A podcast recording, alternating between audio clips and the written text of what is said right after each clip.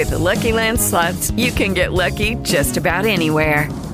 This is your captain speaking. Uh, we've got clear runway and the weather's fine, but we're just going to circle up here a while and uh, get lucky. No, no, nothing like that. It's just these cash prizes add up quick. So I suggest you sit back, keep your tray table upright, and start getting lucky. Play for free at LuckyLandSlots.com. Are you feeling lucky? No purchase necessary. Void where prohibited by law. 18 plus terms and conditions apply. See website for details. Okay, round two. Name something that's not boring. A laundry? Ooh, a book club. Computer solitaire, huh? Ah, oh, sorry. We were looking for Chumba Casino. That's right. ChumbaCasino.com has over 100 casino style games. Join today and play for free for your chance to redeem some serious prizes. ChumbaCasino.com. No purchase necessary. Full prohibited by law. 18 plus terms and conditions apply. See website for details. The terror most of us know is anonymous a backstreet mugger, an urban guerrilla, or even more anonymous, the threat of nuclear war. But what happens when the terror has a face on it, when it's one of our neighbors, a bully? The man who terrorized Skidmore, Missouri was just that a bully who struck fear into the heart of a town. Even the town marshal was scared to take him on. A one man reign of terror in a town that just didn't know how to handle it.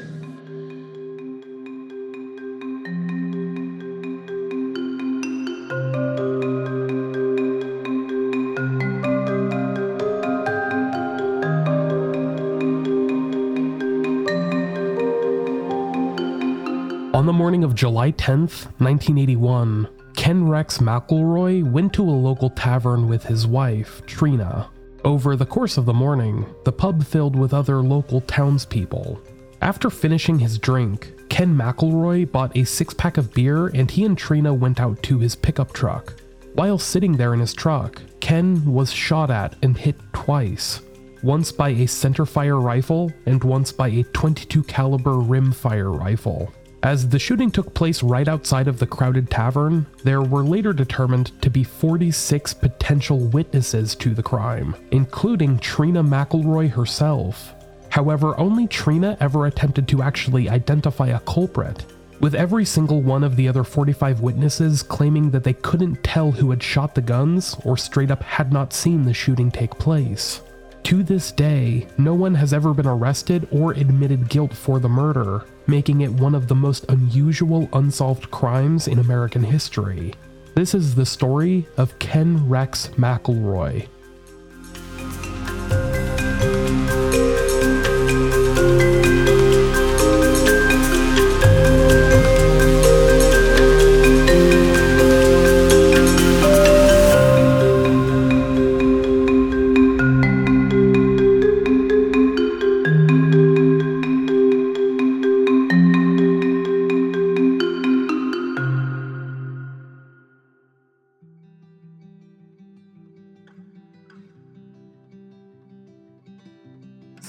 Missouri is a small town, about as small as they come, boasting a population of around 560 in the early 1900s. That already tiny number has slowly fallen over the years, dipping down to 284 during the 2010 census and a mere 245 at the 2020 census. In 1981, the year that Ken Rex McElroy was killed, the population stood somewhere around 437. Small towns are well known for being places where everybody knows everybody, and moreover, where everybody knows everybody else's business. Rumors, gossip, and drama are practically town news in towns like Skidmore. As soon as one person knows something, half the town knows. That's what makes the murder of Ken Rex McElroy so intriguing. The fact that it was committed in broad daylight, in the middle of town, with dozens of potential witnesses and yet no one seems to know who exactly it was that killed Ken Rex McElroy. The fact of the matter is that, of course, somebody does know who committed this murder. It's quite possible that every single person who lived in Skidmore, Missouri at that time knows.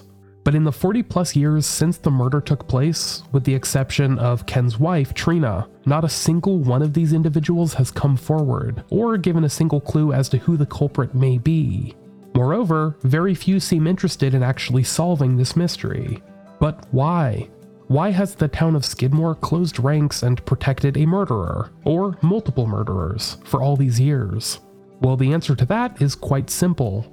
Because Ken Rex McElroy was, to put it bluntly, an absolute monster who terrorized the town of Skidmore for years prior to his untimely death. Searching for a motive for this murder is a moot point, seeing as the answer to the question of who wanted to kill Ken Rex McElroy may as well be everyone who lived in the town of Skidmore, Missouri in 1981. Still, you might say, being a bad person doesn't mean that the rest of the town should have enacted vigilante justice upon him. After all, isn't that what our court system is here for? In general, I think most would agree that your average Joe shouldn't be acting as judge, jury, and executioner, even if the victim in question has committed multiple crimes. But in order to fully understand the case of Ken Rex McElroy and why the town of Skidmore has turned a blind eye to his killing, we need to first go back and explore who exactly Ken Rex McElroy was, and what he did to turn the rest of the town against him. Then you can decide for yourself if what happened here was justified or not. Ken Rex McElroy was born on June 1, 1934, in Kansas to Tony and Mabel McElroy, farmers who moved between Kansas and the Ozarks regions before eventually settling down in Skidmore, about 100 miles north of Kansas City. Ken was the 15th of the couple's 16 children, so just let that sink in for a moment. After dropping out of school in the 8th grade, Ken quickly began to gain something of a bad reputation around town, to say the least. Like most criminals, his crimes started small, petty theft and the like. But of course, over the years, they began to escalate. By the time of his death, his rap sheet had expanded to include such offenses as assault, child molestation, statutory rape, arson, animal cruelty, burglary, and eventually attempted murder. So let's take a look at how he acquired a few of those charges. In his adult life, McElroy was known to have an affinity for young girls, as in preteens and teenagers to the point where the townspeople knew well to keep their daughters out of his sight. Sadly, Trena McCloud's parents did not get the memo in time, as she caught the predatory eye of Ken Rex McElroy at the age of 12. Yes, 12. McElroy was in his mid 30s, already had almost 10 children with several different women, and was already married to his second wife Alice at this time. But given what we know about Ken, it's hardly shocking that his marriage did not stop him from stalking and grooming Trena. It said that he would follow her school bus around town, honking until the driver would let Trena out to go with him. Once he had Trena under his thumb, he raped her repeatedly, until she ended up pregnant at the age of just 14. After discovering that she was pregnant, she dropped out of school and went to live with McElroy and his current wife, Alice. Now, Ken McElroy had gotten himself into a bit of a pickle, since of course the pregnancy provided some pretty difficult to deny evidence that he had raped Trena. He seemed to have hoped that keeping her locked up in his home would prevent the authorities from getting involved. However, 16 days after Trena gave birth, she and Alice, McElroy's wife, again I must remind you he is married, took the baby boy and fled to Trena's mother and stepfather's house, an act which set Ken off. He managed to track them down quite easily and forced them back to his house at gunpoint. Later, he would take Trena with him back to her mother and stepfather's home, where he shot the family dog before pouring gas throughout the house and setting it on fire. Thankfully, Trena's mother and stepfather were not home at the time, but their house did not have the same luck. A few days later, Trena took her son to the hospital for a checkup, and the doctor was able to sense from her jumpy and nervous disposition that something was wrong. Managed to get the full story out of her and alerted the authorities, who placed Trena and her son in foster care. Following interviews with the police, McElroy was arrested and indicted for arson, assault, and statutory rape. He was released on bail and immediately set out to figure out a way to get away with his crimes. Ken Rex McElroy met with his lawyer, Dick McFadden, who told him that if Trena testified, it would be difficult for him to get away with this. So, Ken McElroy decided that his best course of action was some good old fashioned witness intimidation.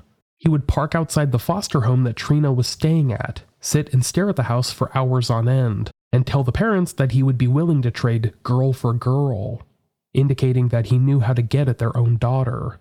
The cops did nothing to stop this, telling Trena and her foster family that Ken McElroy wasn't technically breaking any laws by parking on the street outside of their house.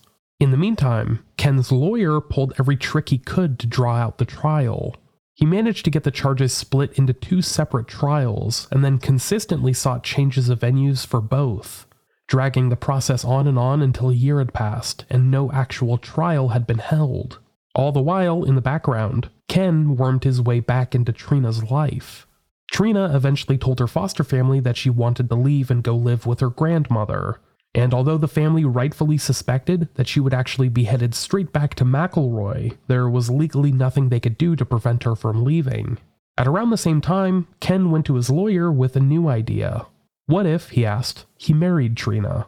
Spouses cannot be compelled to testify against each other.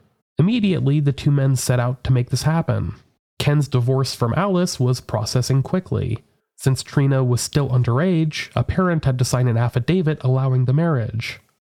Unfortunately, Trena's mother was already extremely frightened of Ken Rex McElroy, seeing as he had burned her house down, so she was relatively easily convinced to sign.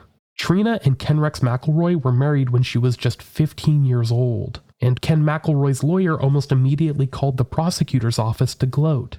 Their one and only witness was now his client's wife. The charges, of course, were dropped. Having escaped charges of arson and rape, it's not surprising that Ken McElroy seemed to have felt invincible following this incident, as though the entire town of Skidmore was under his thumb. And so it's also not surprising that he became even more emboldened, if that's possible. Like many criminals who feel emboldened, he began escalating his crimes even further. Ken's first attempted murder was committed against a farmer named Romaine Henry. In July 1976, Romaine heard gunshots going off somewhere on his property. When he tracked down the source of the noise, he found Ken parked in his truck.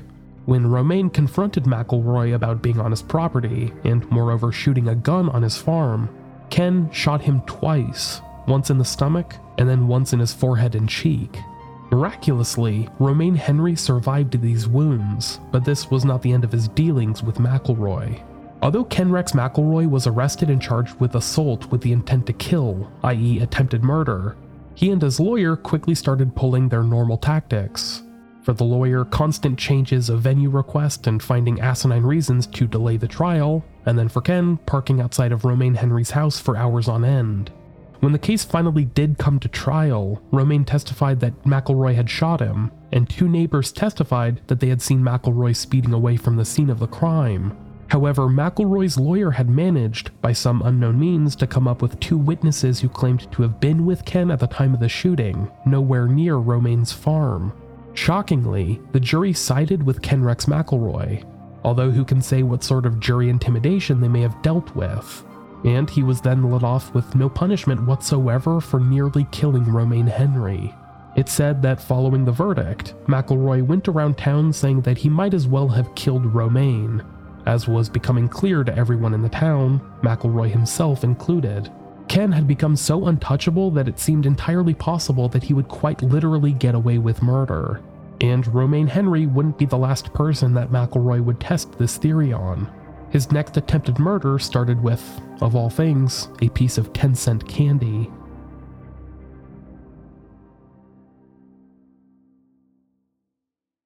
Now, we're going to pause for just a moment to hear a word from today's sponsors. Lucky Land Casino asking people what's the weirdest place you've gotten lucky? Lucky? In line at the deli, I guess? Aha, in my dentist's office. More than once, actually. Do I have to say? Yes, you do. In the car before my kids' PTA meeting. Really? Yes. Excuse me, what's the weirdest place you've gotten lucky? I never win and tell. Well, there you have it. You can get lucky anywhere playing at LuckyLandSlots.com. Play for free right now. Are you feeling lucky? No purchase necessary. Void where prohibited by law. 18 plus. Terms and conditions apply. See website for details. Judy was boring. Hello. Then Judy discovered ChumbaCasino.com. It's my little escape. Now Judy's the life of the party. Oh, baby, Mama's bringing home the bacon. Whoa, take it easy, Judy. The Chumba life is for everybody. So go to ChumbaCasino.com and play over 100 casino style games. Join today and play for free for your chance to redeem some serious prizes. chumba ChumbaCasino.com. No purchase necessary. Void where prohibited by law. 18 plus terms and conditions apply. See website for details. On April 25th, 1980, a few of Ken Rex McElroy's 10 children had gone to the grocery store in Skidmore to buy some candy. At some point, one of the younger children started walking out of the store while holding candy that they had not yet paid for. The grocery clerk hollered at the girl to stop. This caused an argument between the clerk and the elder children, a confrontation that the store's owners, Lois and Bo Bowenkamp, attempted to quell. However, McElroy's eldest daughter was furious and swore that her family would never shop at the store again. Less than 30 minutes after this argument took place, Ken Rex McElroy was there, brandishing a pocket knife at the Bowenkamps. The attempted murder didn't take place quite yet. In fact, McElroy seemed to calm down a bit when the Bowenkamps explained the full situation to him. However, later that night, the Bowenkamps were treated to what was an all too familiar sight in Skidmore the sight of Ken Rex McElroy's truck creeping up and down the street, passing their house over and over again. Ken did not back down. Despite how inconsequential the original argument had been, it seemed that he had taken it as a personal insult.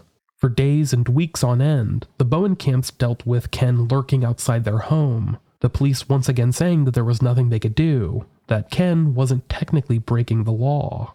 Despite doing what they could to avoid him, Ken McElroy's harassment escalated.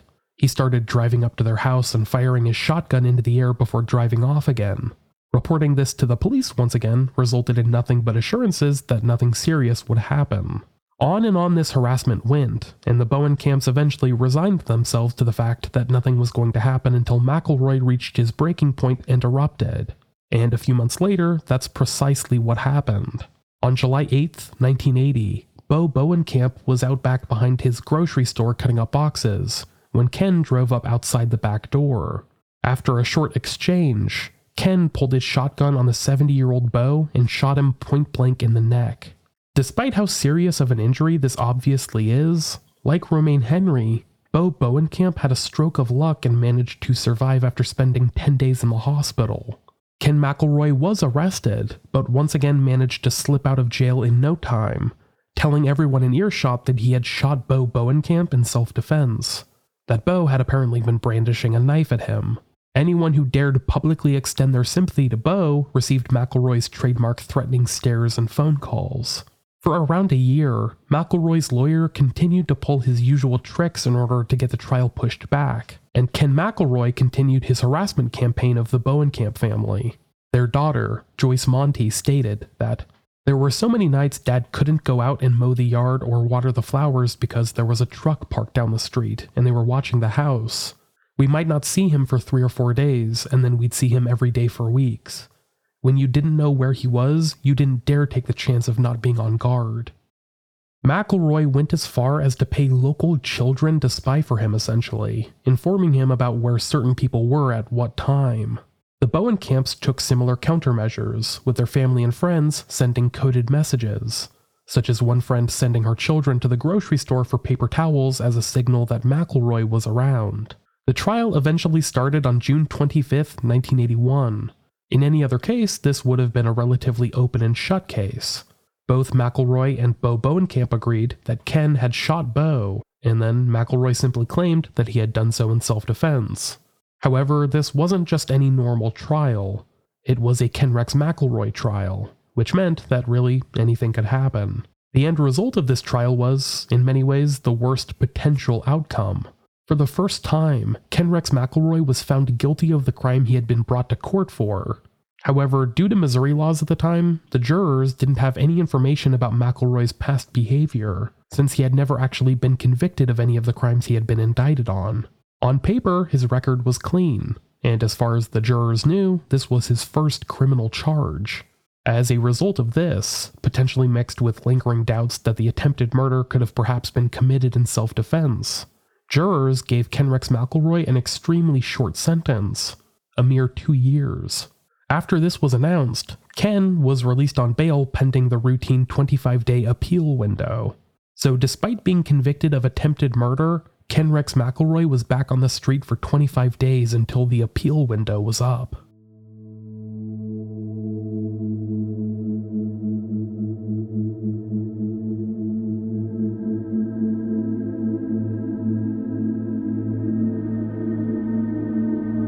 It shouldn't come as any surprise that McElroy's ire was directed at one person in particular Bo Bowenkamp. Reportedly, a few days after his conviction, Ken sat in a local pub carrying an assault rifle. and began going on about how he planned to use said rifle to finish the job that he had started with Bo. A local man named Pete Ward overheard this and rallied his sons and a few others around town to set up a neighborhood watch for the Bowenkamps and reported the incident to the authorities. Theoretically, in a perfect world, McElroy should have been dragged back to jail right off the bat. However, the judge and lawyers involved set a date to bring McElroy before the judge for five days later, July 10th.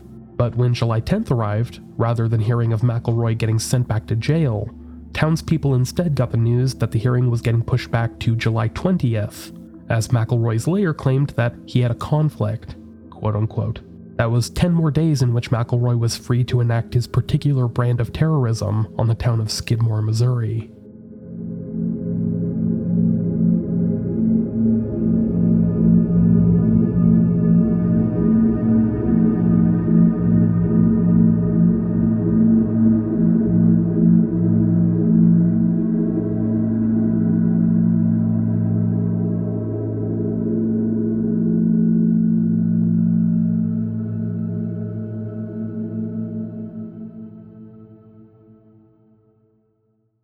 Probably picked up at this point that a key aspect of Ken Rex McElroy's MO was intimidation. And this intimidation extended to law enforcement as well, to the point where oftentimes McElroy got away with his crimes in large part because local police officers turned a blind eye, too afraid for their own well being to arrest him.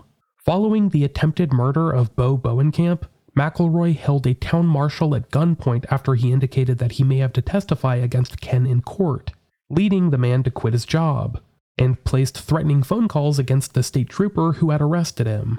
No wonder then that the case perhaps wasn't as strong as it otherwise could have been. In addition, the fact that McElroy had a big city lawyer from Kansas City who knew all the tricks to get Ken off meant that the likelihood of getting him convicted was narrow. And since daring to accuse McElroy of a crime that he actually committed was a cardinal sin in his books, Attempting to send him to jail and failing could very well mean a lifetime of looking over your shoulder and finding him standing right there. And given that McElroy was by no means a small man, six feet tall and 270 pounds are the figures normally thrown around, that alone could be a frightening sight for many. A local farmer, Kirby Gossley, later recalled, Our law enforcement never went after him very hard. The son of a bitch would just as soon shoot them as anyone else. For a good long while, Ken Rex McElroy more or less had the entire town of Skidmore in the palm of his hand, due to the residents and law enforcement alike being unwilling to confront him. Those rare few who even dreamt about standing up to him in any way, shape, or form faced intense intimidation. From finding rattlesnakes in their mailbox, to having a gun shoved in their face, to seeing a truck parked at the end of their driveway day in and day out, to simply having Ken Rex McElroy stare you down from across the room as described by Bo Bowenkamp's daughter Joyce.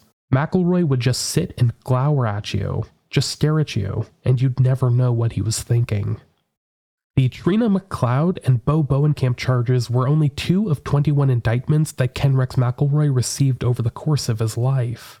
And the last one, the attempted murder of Bo Bowenkamp, was the only one that he was ever actually convicted for. The message for the people of Skidmore, Missouri was clear the justice system wasn't going to save them from Ken Rex McElroy's reign of terror. And it seems that a good segment of the citizens of Skidmore came to the conclusion that if the justice system wasn't going to end McElroy's reign of terror, they would simply have to take matters into their own hands. To use the local jargon, he needed killing. More after the break.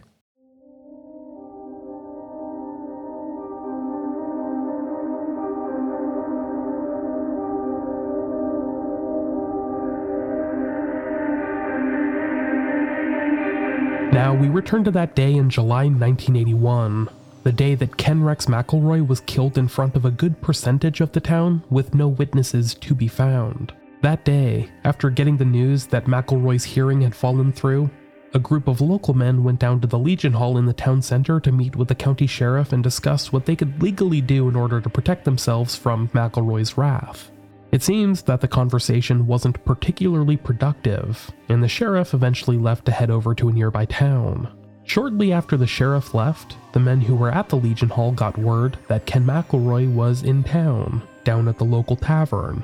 It's not really known whether or not these men openly discussed an exact plan to murder Ken Rex McElroy, or if they all simply and silently came to the same conclusion. But regardless, they all ended up going over to the same tavern that they knew McElroy was at, and when he left, they followed him out, and one or more of them shot him in the back. The complete and utter lack of witness testimony, despite there being dozens of people around when McElroy was shot, truly speaks to how relieved these people must have been to be rid of him. Some sources say that a number of people around town disapproved of the murder. After all, murder is murder at the end of the day, and McElroy hadn't been actively attacking anyone when he was shot, so you couldn't really claim it to be self defense in the traditional sense. But no one seemed to be particularly upset that he was gone. The local police rounded up the few dozen people who had been out on the street when McElroy was murdered, and every last one of them claimed that they had not seen a thing. A telephone hotline was set up for people to call in with tips, but no one ever called. The only person who claimed to have seen anything was Trena McElroy, formerly McCloud, who had been in the truck with Ken when he was shot. Trena pointed the finger at a young man named Del Clement. A county sheriff and the county prosecutor set up an inquest to try and determine if any arrest warrants could be issued, and if so, to whom. And once again, Trena was the only witness. Since no one could corroborate Trena's testimony, the jurors did not feel that it was enough to indict anyone. The US Justice Department ordered a federal probe, and even under questioning from the feds, no one in Skidmore spoke up, and the probe ended without an indictment. Following the end of the federal probe in 1982, the county prosecutor stated that there is not sufficient evidence with which to establish guilt beyond a reasonable doubt. And that has been the status of the case ever since, with not a single soul in Skidmore giving any indication as to who killed Ken Rex McElroy in the 40 plus years that have since passed.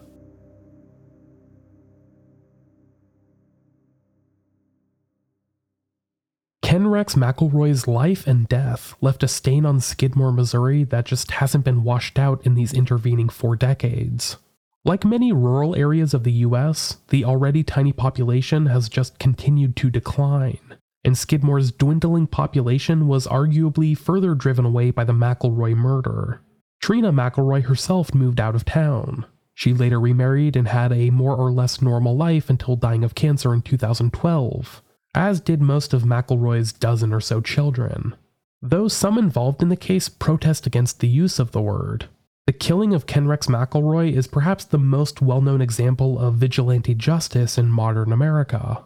Whether or not the entire group who went to the Legion Hall that day discussed killing McElroy amongst themselves, if there was a smaller group of the men who made the plan without informing the others, or if it was entirely spontaneous, at the end of the day, the men who killed Ken Rex McElroy took the law into their own hands, and the witnesses who chose not to identify the killers actively chose to let them get away with it.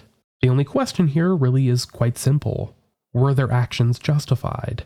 There's not really a right or wrong answer to that question.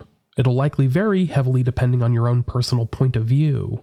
However, most people seem to at least understand why the people of Skidmore, Missouri were driven to do what they did, even if they don't necessarily approve of vigilante justice. The town of Skidmore had long since learned how to tiptoe around Ken Rex McElroy's hair trigger temper, and even then there was no guarantee that his brooding glare wouldn't fall on you or your family for reasons unfathomable to your average person. Regardless of who actually pulled the trigger, there's no doubt that everybody in Skidmore has been sleeping a little easier since the days of McElroy's death. Ideally, of course, one could have hoped that the justice system would have prevented all of this from happening. But given how thoroughly law enforcement and the justice system failed the people of Skidmore, you can hardly blame them for taking matters into their own hands and protecting the rest of the town at the cost of Ken Rex McElroy's life. I think Joyce Monty, the Bowenkamp's daughter, sums it up best. When a person is set loose by the courts to go back to the community they have been preying on, what recourse do the citizens of that community have then? To this day, I do not believe there was a conspiracy to kill Ken McElroy. I think the events that led up to his death were coincidence on top of coincidence that were finally blown apart when he came into town that day like he owned the place. People had had enough. Justice was finally served. It wasn't in the way most of us would have wanted, but sometimes you just have to take what you're given and be satisfied with it. Others have a much less sympathetic viewpoint when looking back at the Ken Rex McElroy incident. Former postmaster Jim Hartman told the New York Times I don't think that anyone feels any different than you would about the people who invented penicillin. Nobody tried to hang them for finding a way to kill a germ. Dave Dunbar, the former town marshal, merely said, It's really a shame about the Silverado. That was a really nice truck. To this day, the story of Ken Rex McElroy remains unresolved. And you know what? Maybe it should stay that way.